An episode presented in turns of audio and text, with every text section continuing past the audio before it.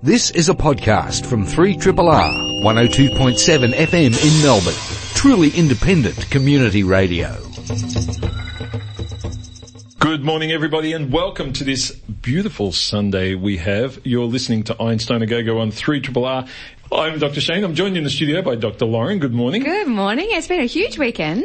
Daylight Yes. savings, grand final, and Dr. Shane's birthday today. the most you. important out of all three. Well, you know, I feel ripped though. Daylight savings, I lost a whole hour off my birthday. I know. Well, it's amazing, amazing So how about- much it actually throws you out though, daylight savings. Like I didn't sleep last night because I was so paranoid I was going to sleep through and miss the whole show and I've, See, I get anxiety. You don't have kids. The, cha- the chance of me sleeping through till about 10 o'clock and missing the show Not gonna is happen. not going to happen. yeah, okay. Although they did sleep in a bit this morning. There, there you go. Yeah, yeah, Good didn't kids. Dr. Ray, good morning. Morning, uh, uh, Dr. Shane. I I have to echo Dr. Lauren's uh, concerns about daylight savings time, and I have a child, and I was still running late, and I, and I I just remember driving up, going, "Wow, this is the day you wish Triple R had a chopper." Yeah. You know, Yeah. uh, uh, We, we don't. no, Oh, I, I, it's disappointing. It's the only reason I'm on the show. Just one day get a chopper I'm ride. sure we can get some. You know, there's a lot of really great subscribers who've helped us out this year. That's true. Radiothon was huge. Yeah, I'm, so. not, I'm not sure if it's enough for a chopper or just enough to keep the uh, place. Maybe one of those little remote control ones. well, as, as we learned from Melbourne to Geelong, it's only about five thousand dollars for a chopper ride. Yeah, do that. well, I only live out in uh, Sydenham, so I mean, that's, you'll be able to get fine. that for two grand. It's not far from not far from the airport. It's all convenient. It's great. So. mm. Interesting. I, I'm, look, I'm just happy because I put my tomatoes in uh, in last week, so I need the extra sun that comes with daylight savings. It's very important. Isn't extra sun? Well, yeah, or they won't grow. I do remember hearing, I can't remember which state it was, but they didn't want to introduce daylight savings because they were worried about the cows not sleeping properly. Yeah, it'll be But Queensland, I yeah. love it. I think it was. Yeah. it's great. Uh, now let's get on to some real science news because we've got three amazing guests uh, waiting in the green room today, folks. We're going to be talking about some really cool stuff, but we'll give you some science news first. Dr. Lauren, what do you got? Uh, so I was reading a really interesting story that was released yesterday, uh, looking at a new use of smart textiles. So we've spoken a few times about these similar sorts of things uh, on the radio. So we're looking at using materials that can sense and store energy and process information. And this particular uh, textile has been developed by Professor Gordon Wallace from the University of Wollongong and his team, and published uh, this week in the Applied Materials and Interfaces Journal. And what they've basically done is used a, a new process where they can use stretch sensing fibers in like a, a knee sleeve, for example. So if you've mm-hmm. got an injury or something, you can put on this knee sleeve, which basically looks like spandex, but the materials that are in there are actually able to measure strain and stretch. And they can do this really very cleverly. So it's a, it's a material that's made from organic conducting polymers and polyurethane. And it actually is then woven into an electrically conductive textile with sensors in it. So what it means is when you're moving your knee, for example, the material is actually sensing how much your knee is moving and what the strain is on that hmm. material. So they're saying that it's really good, obviously, for looking at people with injuries and how well they're moving their joints after injuries, but they could use it for training sportsmen, so they could actually be wearing these materials and learning how their body moves, which Or might help. sports people. Sport- oh yeah, oh god, that's a bad Oops. slip, wasn't it? But well, see, sportswomen don't need it because they're really talented and they don't injure themselves as much. See? There's some Cha-ching. holes that you can't dig out. I'm like, Yeah, you I'm can't- like, you can't well, dig out is that that true or not? And then you go, you know, cheerleading, which isn't classified as a sport, but actually is. There's Sporty. a huge amount of injuries in that Yeah. Yeah, one. yeah. so- Well, that's because they're crazy. Some of the stuff they Yeah, do, there's like pyramids, human pyramids. I pyramids. know, it's fantastic. Mm. but it is Moving pretty cool, this material. So they're now looking at using it for seatbelts so that you can actually Oh, get yeah. some information from, from seatbelts as well. But the other really cool thing that this lab's working on is actually using Can- similar... can- sorry, can we just stop on the seatbelt thing there? Do Yeah, you know yeah. one of the things, Dr. Ray will appreciate this, Yeah. that it's always amazed me is how appalling seatbelt designs are. Ah, that's true. So, so you go from no tension at all Mm-hmm. to hard stop. There's no graded tension increase in Yep. the seatbelt. So you, you feel a hard stop. Whereas the entire car is designed to extend the time of the impact by Yeah. crunching up. Yeah, that's true. So your car is designed so that it minimises, you know, the, the, the change in velocity Yeah. with time Yep. um, by crunching up crunching. Mm-hmm. slowly. But your seatbelt is designed to just go thump. Yeah, and that's and that's what often people in Never car understood accidents often, Well- often end up with broken ribs and broken collarbones and things from that. Well, you know. well, well, hang on. Your car is designed to dissipate energy by sacrificing the car. It's called Absolutely. crumple zones. Yeah, yeah, yeah, yeah. The, the point of that is they don't uncrumple. Mm. Whereas what you're asking a seatbelt to do is lock and Crumple. then release. Yeah, want it to because crumple. you want it. you want a mechanical switching system that has redundancy in it that's always going to work, but then when it comes on, it has to come off. Yeah, I suppose what they've done is they've Mm. replaced this capacity in the seatbelt system with the airbag, that's true. which is a shame. But the seatbelt, you know, you hit that thing, and as you say, Yeah. that hurts. That does hurt. It really does hurt. Anyway, sorry. moving No, on. no, no. But no, so this, like, they're doing some amazing stuff. So they're also looking at using these new smart fabrics as batteries as well. So one of Oh, yeah. the tricks with these particular things at the moment is that, yeah, you build these sensors into the material to sense how the body's moving, but then, you know, looking at how you actually power those sensors. So they're actually also looking at ways of braiding fiber electrodes through material, uh, to then also store energy and, and have a battery sort of, you know, function as well. It's interesting. Some guys, um, Alberto Cimmino and Tony Klein Mm. made something years ago called the rubbery ruler about almost 30 years ago now that was designed for the, I think the Russian cosmonauts used it initially and it was a, Sounds like a joke shop gag, so like a rubbery. no, it was actually it was a, a, a series of um, electrical contacts that were made into a, an induction type loop, Ah, yeah, yeah. and in in essentially wrapped in the rubber band. Yeah. And as you stretched it or you compressed it, the amount of induction changed, and you could measure the astronaut or cosmonauts Mm. um, position as a result. You wrap them around their elbows, things like that. Yep. Same sort of thing. I wonder Yeah. if these guys have done done a bit of a literature review and seen that you know on the Yeah. larger scale, this has already been done quite extensively. Yeah, yeah. Um, and it'd be great to see it on, on the small scale. Yeah, yeah, and that's the thing. I mean, one of the things that has changed, I guess, recently is the ability to mass manufacture some of these materials. So now you can actually, you know, potentially down the track have whole pieces of clothing made of these particular fibers, which is Very pretty cool. cool. Very cool. Dr. Ray? Dr. Shane, um, I have a bee story. Yeah, cool. Uh, love, a, love a good bee. It, it, it, it, it's it, it- it's not a oh gosh they're dying of because of exposure to neonicotinoids from from pesticides. It's it's actually quite fascinating. It's it's an amazing impact on looking at ecology and the impact of, of climate change in a way nobody I think had really considered. Uh, and this is alpine bees, and this was sampled at three different places in the U.S. Rockies, but they're good models for alpine regions. The summers are getting longer and it's getting warmer. Hmm. And one of the impacts of that is you end up with different flowers. And so when I say different flowers, did you know there's flowers with long tubes and short tubes? Hmm. And that affects how they're pollinated. Hmm. Right. Because you, there's these amazing synergies that you get or, or mutualisms between bees with long tongues that, to, that pollinate flowers with long tubes and then the generalist, more generalist bee with a shorter tongue that can do a range of flowers but maybe not the long one. And It's a bizarre thing. You like to think of a bee's tongue. Yeah, just well, just well, off track completely. You have no idea. Particularly since they measured 170 Yeah. bees tongues. And so I had to go look up the article and like, wait, they said there was a change of in, in over 40 years because of the change in flower distribution oh. in these alpine bee species. They haven't, they've actually, because you have less long tube flowers around that they used to be paired to, we're just the long tube bee pollinators. They've actually gotten to more generous pollinating and the average bee tongue length has shrunk by about two millimeters in 40 years. wow. Now, first of all, two millimeters. How long is a bee's tongue Yeah. to begin with? As it turns out, between eight and six millimeters in one species and even down to four in the other. Wow. That's pretty long relative to the size of the bee. These are alpine bumblebees. And so I, I went, oh my gosh, that's really big. And I went, oh wait, wait, this is a bumblebee. And, and you have to remember bumblebees are significantly larger than any of the species we see in Australia. Hmm. Uh, in, in fact, if you're walking along and run into a bumblebee, there's a little bit of momentum transfer between you and the bumblebee. They're not, they're not quite as small. like slightly, slightly smaller than a sparrow. Dr. Ray, I have to ask, how on earth did they, what's the methods of that? How do you measure a bee tongue? Do Stick they- your tongue out and measure. Yeah, it. yeah. So uh, Excuse me, I, Mr. I, Bee. I, I, I, I don't know the particulars, but I don't believe the bee makes it. Ah. Yeah. I, I, I think that's a it's a it's a it's a dissection. Okay, well, that makes more uh, sense. And and you know if it's we're talking about an eight millimeter appendage, I mean they can measure a antenna length. They Yeah. uh, you know Yeah. Pretty cool. That is very cool. And, and, and it's just wild. It's really because we're seeing this change in ecology from warmer summers and that general foragers do better on that. So these bees have actually adapted. And 40 years, the original bee measurements were in 1966.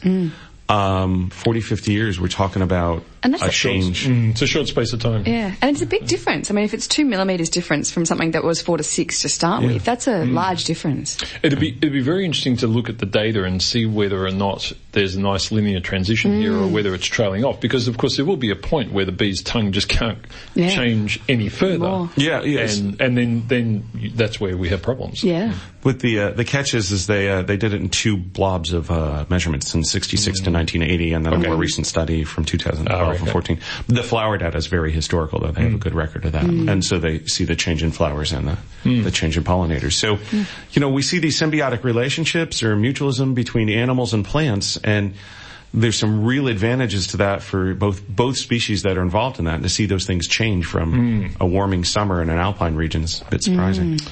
Disturbing. All right, uh, a couple of things to mention. Uh, one is we should mention the the water indications of water on Mars news during the week. You know, I, little- one, of, yeah. one of the lead researchers was actually quoted saying, "Well, yeah, sure, this is like the thousandth time somebody's found water on Mars, but." It's important because you can't just have. Well, now I'm paraphrasing. That was the part they had.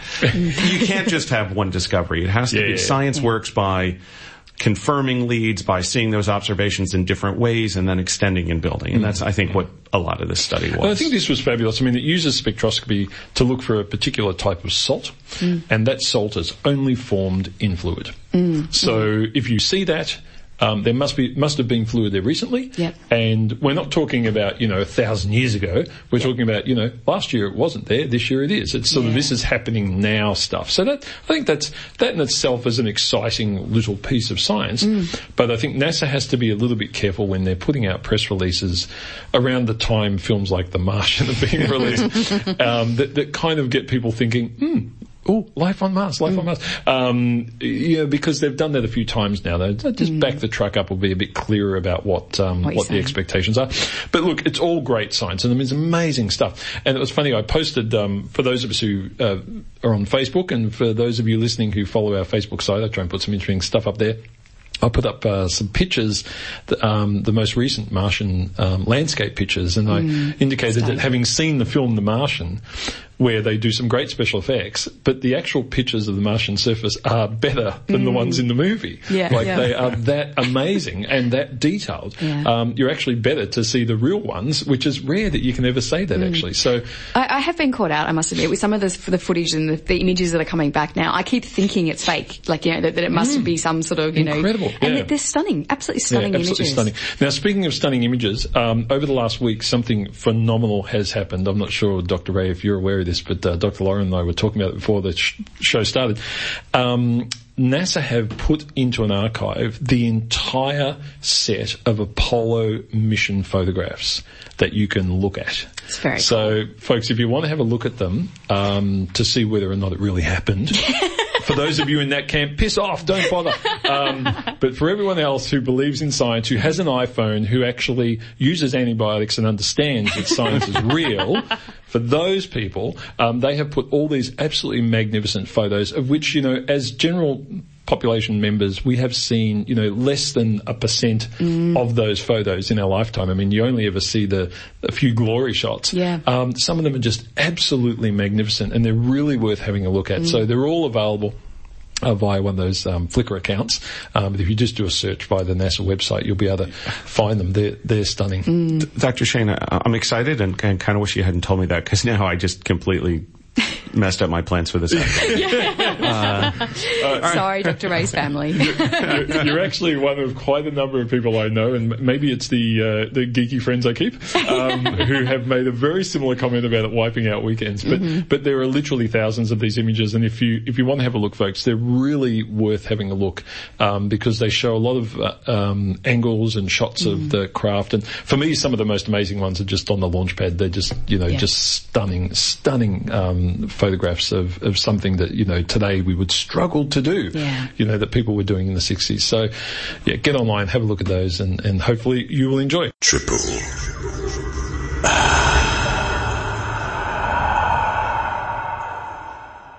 You are listening to 3 Triple Arts, Einstein A Go-Go time, folks. That's science, if you're wondering. And it is our pleasure to have in the studio Dr. Lesley Cheng, who is an early career postdoctoral researcher in the Department of Biochemistry and Genetics at La Trobe University here in Melbourne. Welcome to the studio, Lesley. Thanks. Thanks for having me. Now, you're working in a really interesting area of neurodegenerative diseases, and in particular, the use of something called exosomes. You're Yeah. going to have to tell us what an exosome is, because it sounds like a type of bike. Oh, really? I'm not a bike. biker myself. I was But, going uh, to go with another name for an exoplanet, but okay. Oh, okay, yeah. What's an exosome? So exosomes are quite a hot topic at the moment. They're small little membrane vesicles. They're about 100 nanometers in size and they're mm-hmm. secreted by almost all t- cell types as, as well as tissues. And eventually they end up in the bloodstream where we can then isolate them from, say, if we took a blood sample and then extract its contents. And they contain protein and nucleic acids. So we can do proteomics, for example, to profile the proteins in them or next generation sequencing to profile all of the nucleic acids, the DNA, the RNA in them. And they've been shown to actually be secreted from one cell, um, and then also be taken up by recipient cells. So they're now being harvested as a source, potential source of biomarkers. Okay. So, so when you say they're secreted by all cells in- the body, I mean, when you're measuring these, does that not, are they all the same, regardless of what cell they come from, or do I does my heart secrete different ones No, to my so- brain and so forth? Yeah, good question. So uh, on the surface of the exosomes, there's the protein markers, uh, and we by screening the protein markers on the surface, we can determine where they came from. Uh, so at the moment, in terms of neurodegenerative diseases, we've found that exosomes do contain neurodegenerative proteins, such as alpha-synuclein or uh, amyloid beta, which are the proteins involved in Parkinson's disease and Alzheimer's disease. Yeah. So yeah, they're they're they're quite unique. Hmm. So now let's talk a little bit about Parkinson's because that's the area where you're focusing this work. How do we detect Parkinson's disease at the moment? Beyond, of course, the symptomatic aspects. I mean, how do you go about determining or confirming that someone has Parkinson's? It's mostly motor function, and also we also do neuro, neuropsychological testing. Uh, most of our work is actually based on Alzheimer's disease, and the Parkinson's disease is an extension of our Alzheimer's disease uh, studies, I guess, uh, in a way to validate our AD work. We want to also screen Parkinson's disease patients as well. okay. Okay. So does that mean that you were saying that the, the proteins... Hang on, Lauren. Oh, Your microphone seems to be off. I don't know why that is. Oh, Do you want to use Ray's for a second? Uh, you're listening to 3 Triple R, folks. It's not a rich place here. I love it. We only have one microphone. We have to all share it. Um, no, I'm just quite interested with with um, you saying Alzheimer's and Parkinson's. Yeah. Um, obviously have sort of similar proteins. How closely do we think the two are related? Uh, so that is quite, that's still under, I guess, research. Um, we do know particular, they're both misfolding disorders, uh, protein misfolding disorders.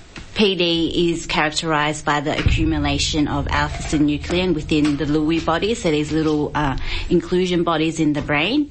And after a while, uh, they form sort of inclusions, and in particular, they affect a certain area in the brain called uh, the substantia nigra, which controls motor function.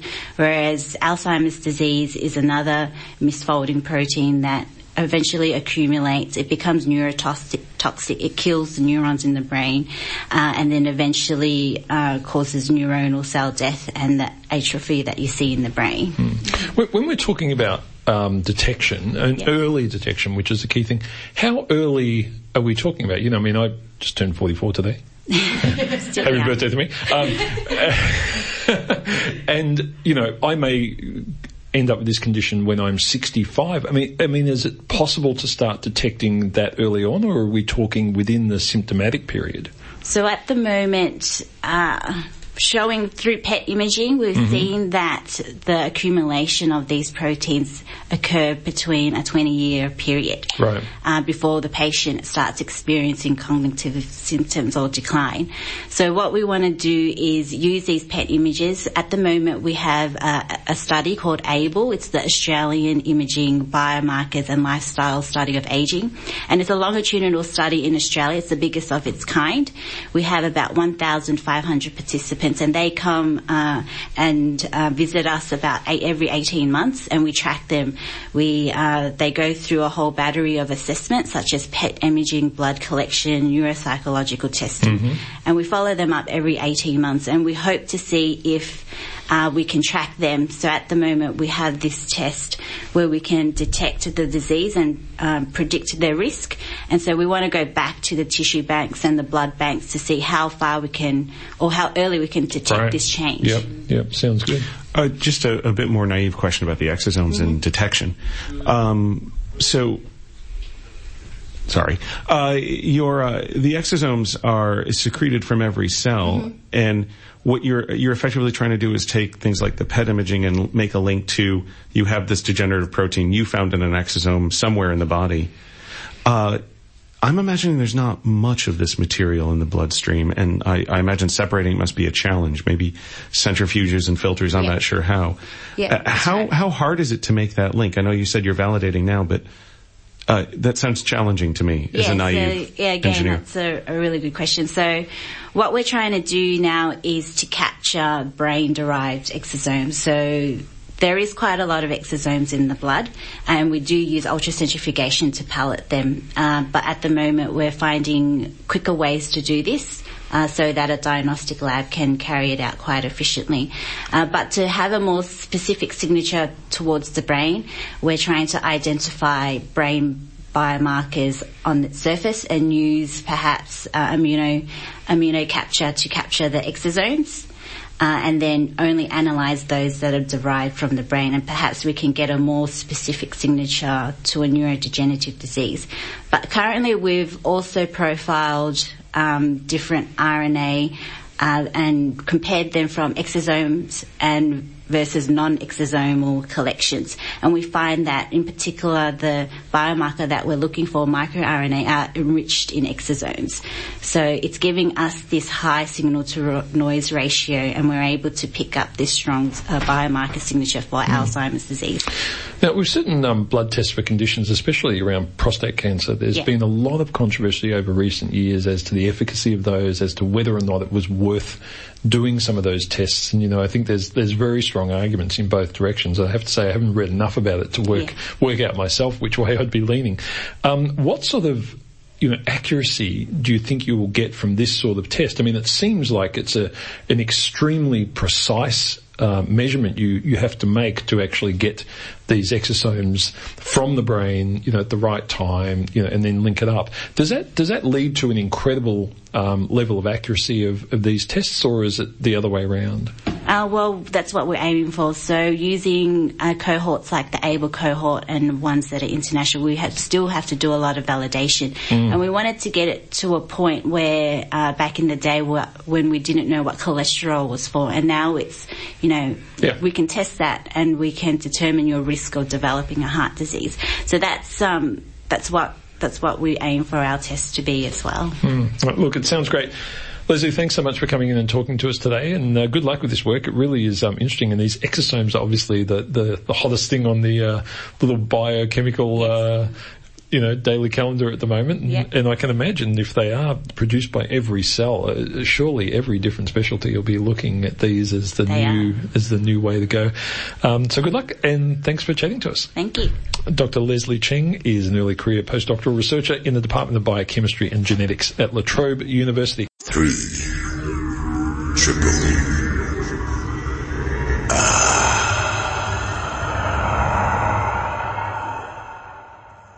Uh, you are listening to 3 Triple R. We're back. It's Einstein A Go-Go Time Science Hour. Dr. Lauren, let's do a quick scientific test of your head, your uh, microphone. Testing one, two, three. Hey, I hey, fixed I'm it. back. See, I turned it up and on again. Yeah. Um, That's how you fixed it's everything. amazing. It is actually. you know, I've got a black bar on my plasma television. Mm. I'm pulling the back off that sucker. What, what do you mean a black bar? You, the, each uh, your plasma television Yeah. is made up of a number of sort of um, stripes, if you Yep. will, and each one's addressed differently by a little circuit board. Ah. And what happens sometimes is those little connectors get loose, Yep, yep. and they can vibe, you know, the sound and stuff vibrate out of place, and then you, you end up with like a Ah. black solid bar across your television. Okay. One of my TVs has got that. Past yeah. the warranty, is it? Oh yeah, well Yeah. past the warranty. Uh, but you know, nothing like getting a screwdriver and ripping the back off yourself. I say. You, you know to let the, the capacitors and the power supply discharge first? Yeah, it's a good ten minutes, right? Oh, yeah. yeah. Or you can use a child to discharge. Yeah, that, that works faster. I feel like we should Um, have some sort of warning here. You know, do not try this at home. I'll put the pictures up on Facebook. Hopefully the last one won't be me in the emergency room. anyway, uh, we have a guest in the studio, a real scientist, unlike me.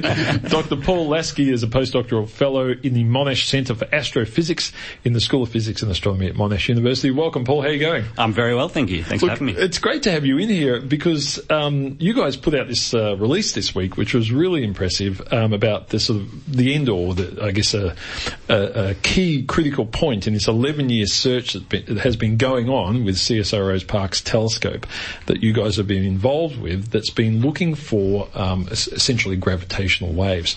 Let, let's start there first with the gravitational wave. I mean, why should we why should we get gravitational waves? Everyone's aware of gravity that they stand on, but what's a gravitational wave and why should we get them?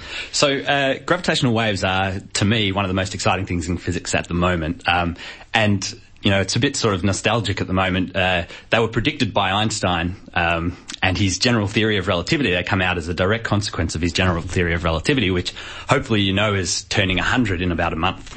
And that's pretty cool. Still, Uh, still hanging in there too. it's still hanging in there and still doing incredibly well. Yeah, suck that, Newton.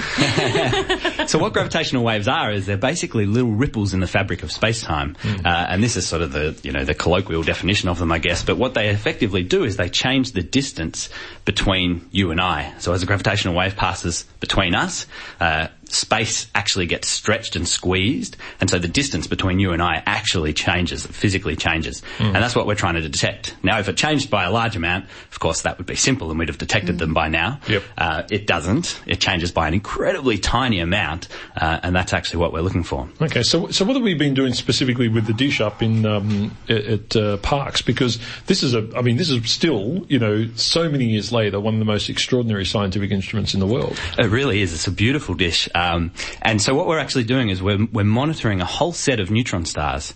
And so neutron stars, these compact remnants of uh, old stars once they've died out, incredibly dense. They, they weigh as much as the sun, but they're, you know, they have a, a radius the size of Melbourne. So they're incredibly dense objects and they rotate incredibly stably. Okay, and so what we do is we measure the rotation of those. And so over 11 years, we've been watching about 24 neutron stars and measuring the rotation of them incredibly precisely.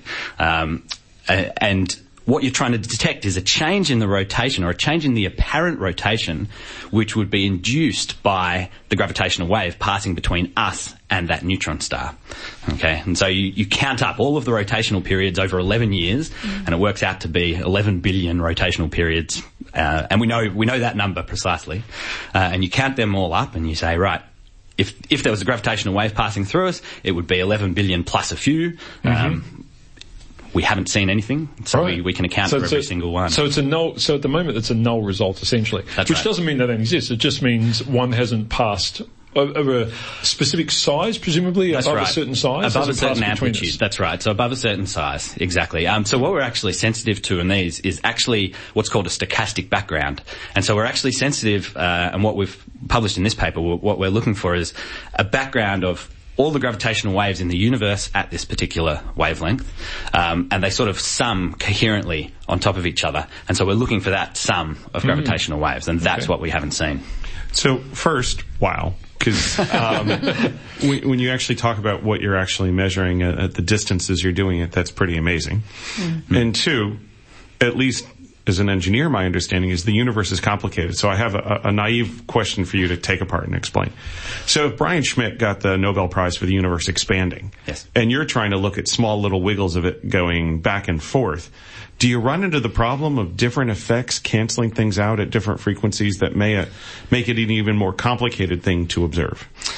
So you do, uh, and in fact, it, it's not so much to do with this um, the acceleration of the expansion of the universe that, that Brian Schmidt found, but there are other uh, very very subtle effects that um, that we do have to take into account, making this an incredibly difficult measurement. So, for example, uh, neutron stars, while we they rotate incredibly stably, they do have some intrinsic noise properties that we honestly don't understand. We're trying to learn about. They can teach us a lot about neutron stars and uh, dense matter, uh, but we don't quite understand that.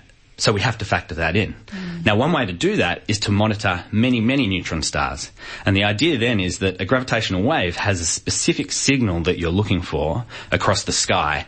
So one neutron star in one direction, the signal from a gravitational wave will be correlated with the signal that you get in a neutron star from the other direction. So you can get rid of that noise intrinsic to a neutron star by looking at multiple neutron stars hmm. and things like that. There's a lot of, you know, a lot of subtleties. You have to take into account the orbit of the Earth around the Sun, the, the motion of the Sun around the uh, around the galaxy, all of these subtle things uh, that we have to take into account.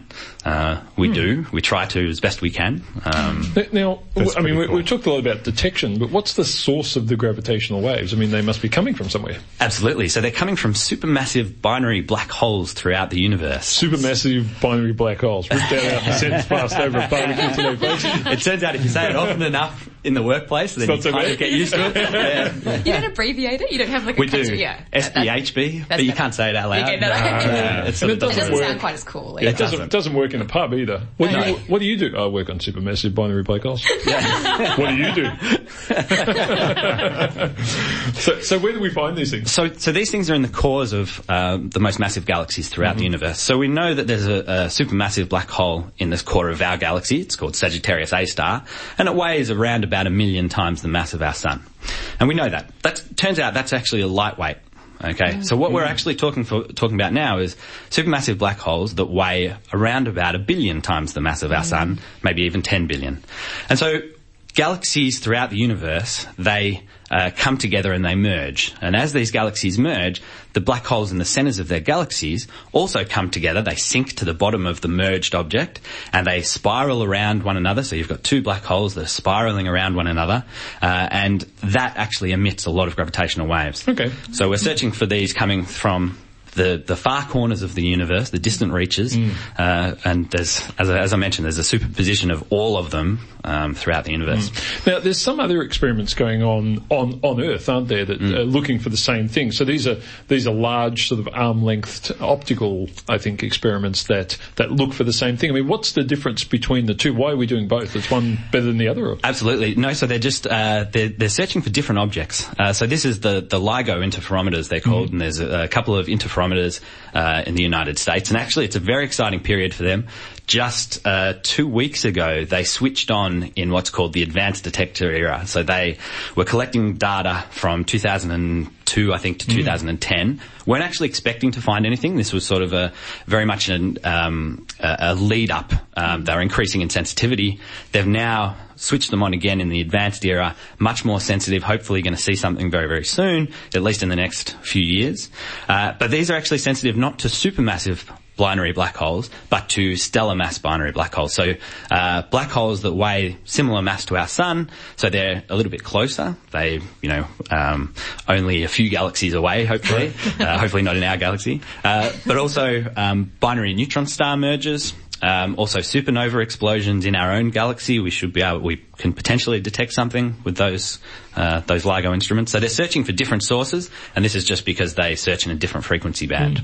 So we've finished this 11 year search. What's um, what's next on the agenda for this? Do you guys just keep looking and hoping that you know? I mean, 11 years on a cosmic scale seems pretty short to me. It's pretty short. um, so it's actually the reason that it's. I mean, 11 years is a bit of an arbitrary number. We, you know, decided to publish now because we had a very interesting result.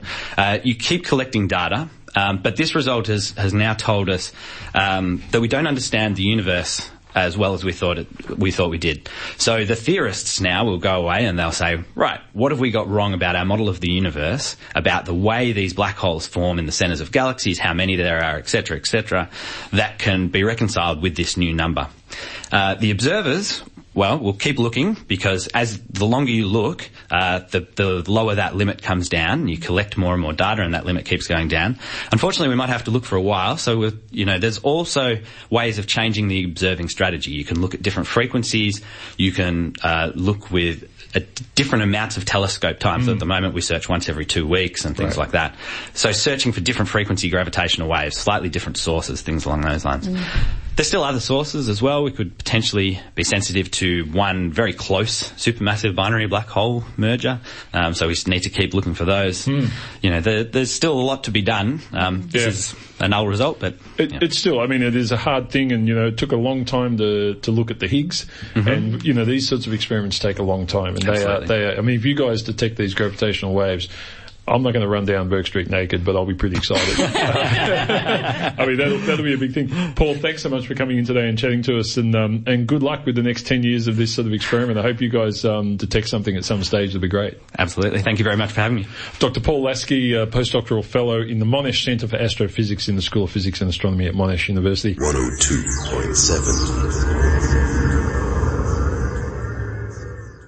Now, we have our third and final guest in the studio. She's been waiting very patiently in our green room. Dr. Robin Murphy is Associate Professor in the Department of Biochemistry and Genetics at La Trobe University here in Melbourne. Welcome to the studio, Robin. Thank you. Great to be here. Now, it's it's great to be able to talk to you because you work uh, in so much of the sort of areas to do with our bodies and muscle and so forth. And I have to say, mine are screaming due to some karate classes I did earlier in the week.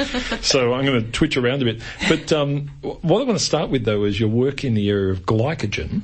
Yeah. What is glycogen? Why is it important to our bodies? Well, glycogen is the major um, fuel source that you have in muscle. And um, it comes from glucose in the blood. So when you have a meal, you have increased blood glucose, and then your muscle, along with your liver, take that glucose up, and in muscle and liver store it as glycogen. So now you're ready to do your karate class or or do whatever activity you want to do. And how long does it stick around for? I mean, have you have you got it for 24 hours or, or until you use it? Yeah, until you use it, essentially. Okay. You um, you you have different people have different capabilities of storing glycogen, and that comes down to how well they train. So, someone who's training for an Ironman, for instance, is likely going to have a, a high capability of storing glycogen, and someone who sits on the couch and drinks a lot of soft drink probably won't have a great capability. So, you can store different amounts. Um, getting ready, I always think about it as your muscles getting ready to do the exercise. So, Mm-hmm. if you're using them, then it's going to get ready for the next occurrence of, of which you're going to perform your exercise. Okay. Are, are things like altitude training total BS? Is that is that? Oh, no, no, no. Does that work? Yeah. And is is the glycogen part of that, or is it a completely different mechanism? Well, Can of worms? You, probably a can of worms. I'm, I'm not the person for it. I've got someone who does high altitude um, research coming out to my lab from Canada uh, next month, Right. and I could probably quiz him on that. But um, people who have done high altitude training, certainly, you know, the athletes go there. Mm. The Olympic athletes will go and do that training where you have less oxygen, so you're having higher demands on your body, and glycogen is no doubt part of that. Glycogen has a lot of roles in muscle that we probably don't know about all of them. Now you pull the muscles apart and you look at these as individual fibres. I mean, how do you go about that? What's Yeah. I mean, presumably there's some you know nasty needle going in and pulling bits of muscles out. certainly we need a, um, a needle biopsy. And if Yep. you watched Catalyst on Tuesday night, there was a whole half hour. It was fantastic on, on exercise and looking at mitochondria inside muscle. Right. And they actually showed a biopsy being taken. It's a needle biopsy about seven millim, five to seven millimeters uh, in diameter. And that takes. Sorry, did you say five to seven millimeters in diameter? Yeah. Because what, we- what we learned from earlier today is that's about the same length as a bee's tongue. And I find that a little disturbing. A, a, a bumblebee, yeah. Yeah. Um, I'm just trying to think. That's the width of a big pen. Yeah, I always think about it as a pen. Yeah, so maybe the wow. seven's a bit far up. Maybe it's three to five. But you do ta- you need, do need better. it's quite invasive to take Yeah, yeah, this sample okay. and. With the research that I do only needs a really small amount of that, Mm-hmm. that biopsy because under a microscope we then um, pull apart with um, jeweler's forceps, we pull the single fibres apart and they're about uh, 60 microns in diameter, each Mm-hmm. fibre, and we take segments that are perhaps um, two to three millimetres long. So it's micro dissection, but if, if you ever get the chance to have a look at muscle under the microscope, it's, it's Mm. beautiful under the microscope. It's really uniform and you just, it's, it's very gentle and it's very easy to do. And we're talking uh, 60 microns is about a human hair width, so Yeah. it's quite a you know you could see it. You, Um, you can just see it. They're just see quite it, yeah. transparent. So Okay. it's having the light microscope there is helpful because you need to be able to, to see what you're looking at. Uh, um, oh, Dr. Lauren, Oh, no, you're that's jumping okay. out of your I, chair. I'm jumping, I'm jumping. Um, I'm sort of straining my mind back to undergraduate, so I might be getting this wrong, but I believe there is uh, fast twitch and slow twitch muscle fibres. So do they look different? No, you, no, they no, you same. can't really tell. They're, they're pro- possibly slightly different in diameter, Yep. but it's the reason that we have fast and slow twitch muscle fibres sitting side by side each other, particularly in our thigh muscles, Mm. um, which is that why which is why I want to look at the single fibres because they behave very different metabolically Yeah. and they contract in a different way. So the the fast twitch fibres contract quickly Mm-hmm. and relax quickly, and the slow twitch fibres don't. So all of us sitting here nice and straight are using our back muscles to sit there. They're slow twitch. We need them to keep on doing Mm. things. Whereas when you're doing your karate kick in in um, yeah, I'd probably had- still use the slow, slow twitcher. you're going Getting to older. no, no, you won't. You'll still need to use them, but but your fast twitch muscle fibres will be that explosive movement. So hmm. because they're so different, by taking a muscle biopsy, they're all together, but we pull out the single fibre, so we can say hmm. what's this muscle fibre doing versus the the, the other one, hmm. and and glycogen is different between these muscle fibres. And and how do you, so how do you go about getting the glycogen presumably out of the muscle fibres? I mean, these are pretty small. Yeah, they're really small. So we don't. Um, so there's different ways that you can look at glycogen, and um, we've. be- I've got a PhD student who's been working on particular proteins in single fibres and developing techno- techniques to look at glycogen. And we have a, a new way to do that, and we haven't undertaken it yet, but we're about to undertake that. Um, and it's it's a detection method, so we're not actually extracting the glycogen out of uh, this particular fibre. We're actually going to detect um, proteins that are inside that glycogen. Um, and then the other thing that we do is to look at proteins that are associated with the glycogen, and that's through an antibody, um, so an immunodetection method. Hmm. Now, you're involved in some specific exercise studies at the moment, Yeah. so linking up all this work with the muscles and so forth. Tell us a bit about what you're trying to find there. Well, I guess um, glycogen is a dynamic fuel source, so it does go up and down depending on what you're doing and what you're eating. And there's a multitude of proteins that we know are required to make the glycogen molecule and to break the glycogen molecule down. So what we're trying to do is uh, have people perform a given type of exercise and have a muscle biopsy before that and immediately after that. Uh, in one of the studies, they've had a particular meal, so we've had a look at what the effect of having a, glyc- a, a glucose-rich meal is going to be on, on the glycogen content and these proteins, and to see whether they behave differently in terms of their dynamics in response to exercise or the or the meal. Um, we've We've got uh, someone coming out to, to do a high intensity interval training type study so we can see it, does that affect these molecules differently or the proteins differently. So it's really early stages in terms of understanding how these proteins behave inside the muscle. With those exercise studies, does it, um, it make any difference what sort of exercise you get the participants to do, whether they're cycling or running, or does that affect your results? Uh, well, it, it's you have to control for that. So you can do a, a concentric exercise, which means that your muscles are. Um, uh, it's the normal sort of exercise, if you like. Sure. If you do an eccentric exercise, so anytime you're feeling particularly sore after exercise, the day later, and then you're even sorer two days later, that means that your muscles have been stretched whilst they've been contracted, and that means you've uh, done eccentric exercise, and that's not metabolically demanding. It's actually that you're actually stretching the muscles. So, depending on what what type of exercise you are investigating as to what effects you're doing, and they will uh, often you'll have differences in accordance to that. So you have to have very well controlled exercise studies and having this, the people of the same age, gender typically, um, and uh, physical ability or, or their maximal aerobic capacity. Yeah. I love the fact that eccentric exercise, in my case, is done by eccentric people who are instructing. I can remember that and remember where the pain's coming from. Like, Robert, it's really interesting. I, I assume we're running out of time, and I want to quickly talk about the three-minute thesis um, stuff. But um, neuromuscular disorders, all this must all come into this, and you know, presumably your work has implications for some of those problems.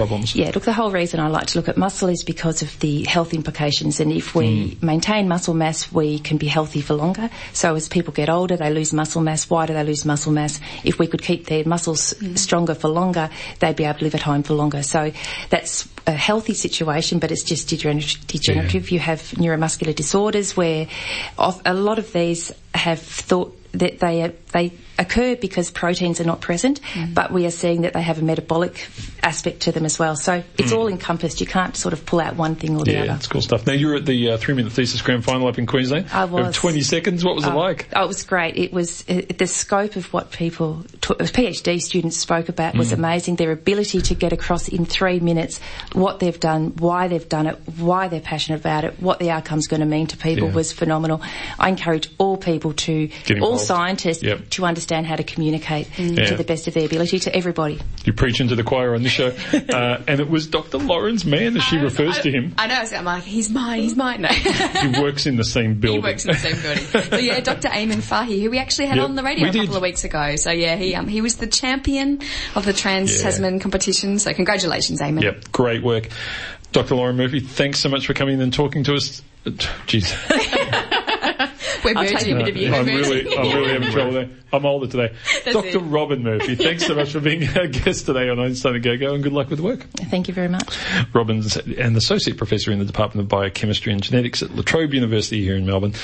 We're going to have to wind up, folks. We're almost out of time. Dr. Ray, thanks so much. Pleasure, Dr. Good to Shane. chat to you. And a happy birthday. Oh, thank you. And Dr. Lauren, thanks for the cake. Anytime. Yeah, no, I love it. uh, we will talk to you again next week, folks, about some science. Until then, um, have a great Sunday. It is a fantastic day out there.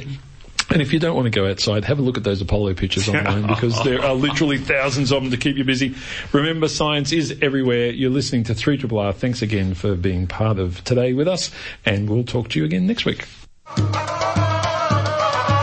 This has been a podcast from 3 R 102.7 FM in Melbourne. Truly independent community radio. Want to hear more? Check out our website at rrr.org.au.